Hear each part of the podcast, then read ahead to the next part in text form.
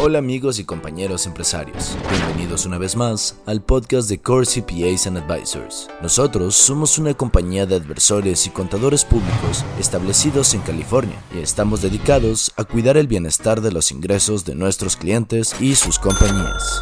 En este podcast encontrarás información importante para ti o tu negocio, ya que en cada episodio encontrarás nuevos temas para relacionarte mejor con tus finanzas del día a día. Como siempre, soy tu anfitrión Marco Medina.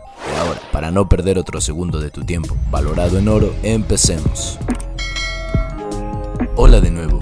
El tema de esta semana es el fraude. Esta acción es muy importante de entender, ya que puede tener consecuencias sumamente negativas para ti o tu negocio. Puede definirse como una acción intencionadamente engañosa, destinada a proporcionar al actor un beneficio ilícito o a negar un pago o servicio legítimo a una víctima. El FBI describe el fraude de valores como una actividad delictiva que puede incluir farsas como el fraude de inversiones de alto rendimiento, los esquemas Ponzi, los esquemas piramidales, los esquemas de comisiones anticipadas, el fraude de divisas, la malversión de fondos, el fraude relacionado con los fondos de cobertura y el comercio de última hora. La actividad fraudulenta puede ser llevada a cabo por uno o varios individuos e incluso por una empresa en su conjunto. Algunos de los tipos de fraude más comunes son el fraude con tarjetas de crédito, electrónico o de valores, el fraude de quiebra y probablemente el más necesario de ver, el fraude fiscal, también llamado evasión de impuestos, que es una actividad ilegal en la que una persona física o jurídica evita deliberadamente el pago de sus verdaderas obligaciones fiscales. La falta de cuidado en el pago de impuestos adecuados puede conducir a cargos criminales, aunque por lo general no se considera que una persona sea culpable de evasión de impuestos, a menos que la falta de pago se considere intencional. A la hora de determinar si este no pago fue intencionado,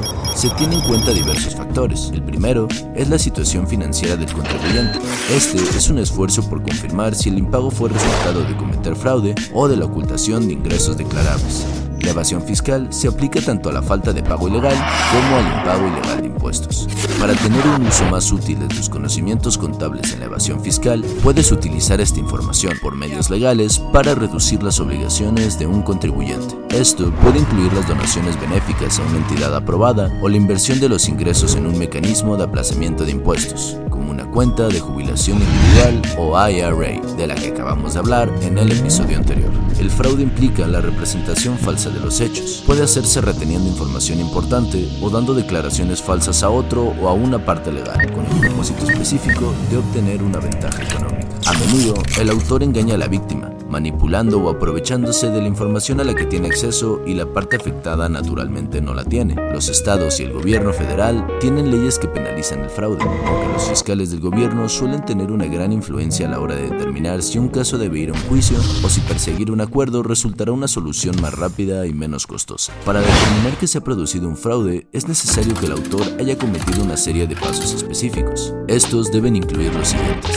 El autor tiene que proporcionar una declaración falsa como hecho material. También tiene que haber sabido que dicha declaración era falsa. El autor tiene que haber tenido la intención de engañar a la víctima y esta víctima tiene que demostrar que se basó en la declaración falsa para alguna acción económica o legal. Por último, la víctima tenía que haber sufrido daños como resultados de haber actuado sobre la base de la declaración intencionadamente falsa. De igual forma, otra categoría de esta actividad ilícita son los esquemas de fraude hipotecario individual. Esto puede incluir la falsificación de ingresos, la falsificación de actos o el robo de identidad, que es uno de los tipos más comunes de fraude, que implica que alguien robe su información financiera personal, como el número de tarjeta de crédito o el número de una cuenta bancaria, ya sea para abrir nuevas cuentas y dejar a la víctima responsable de todos los cargos o para hacer retiros fraudulentos de tu propia cuenta. Otros tipos de fraude utilizan la información de un tercero pueden ser un fraude hipotecario y de préstamos. Este es en el que alguien puede abrir una hipoteca o un préstamo utilizando información falsa o de otra persona. En otros casos, los prestamistas pueden vender hipotecas o préstamos con prácticas engañosas o información inexacta. Un fraude de inversión que incluye la venta de inversiones o valores con información falsa y engañosa pueden tratarse de ventas con falsas promesas, ocultación de hechos y consejos de información privilegiada. Finalmente está el fraude de marketing masivo. Este se comete a través de correos masivos, llamadas telefónicas o correos electrónicos no deseados, así como en la actualidad mensajes en redes sociales o aplicaciones de mensajería como WhatsApp. Estas modalidades se utilizan para robar información financiera personal o para recaudar contribuciones para organizaciones fraudulentas. Aunque existen diversas herramientas de protección, también ayuda a que los inversores sepan a qué deben prestar atención cuando revisan los estados financieros de una empresa. Conocer las banderas rojas pueden ayudar a las personas a detectar prácticas contables sin escrúpulos y a ir un paso por delante de los malos actores que intentan ocultar pérdidas, blanquear dinero o defraudar de otro modo a los inversores desprevenidos. Así que mucho cuidado con lo que tú u otras personas hacen en nombre de tu negocio, ya que debes saber los pasos correctos para cualquier acción financiera de forma legal. Muy bien, esperemos que hayas disfrutado de este podcast y el tema haya sido de tu interés. Si quieres saber más sobre nuestra empresa, nuestros servicios o los episodios semanales de este podcast, asegúrate de estar pendiente de nosotros buscándonos como Core CPAs and Advisors en Spotify y Buzzsprout. No te olvides de buscarnos en nuestra página web www.corecpas.com o escríbenos en nuestro correo en info@corecpas.com. No te pierdas de ningún consejo que podría ayudarle a tu negocio a emprender y síguenos en Instagram buscándonos como arroba CoreCPAs. Así que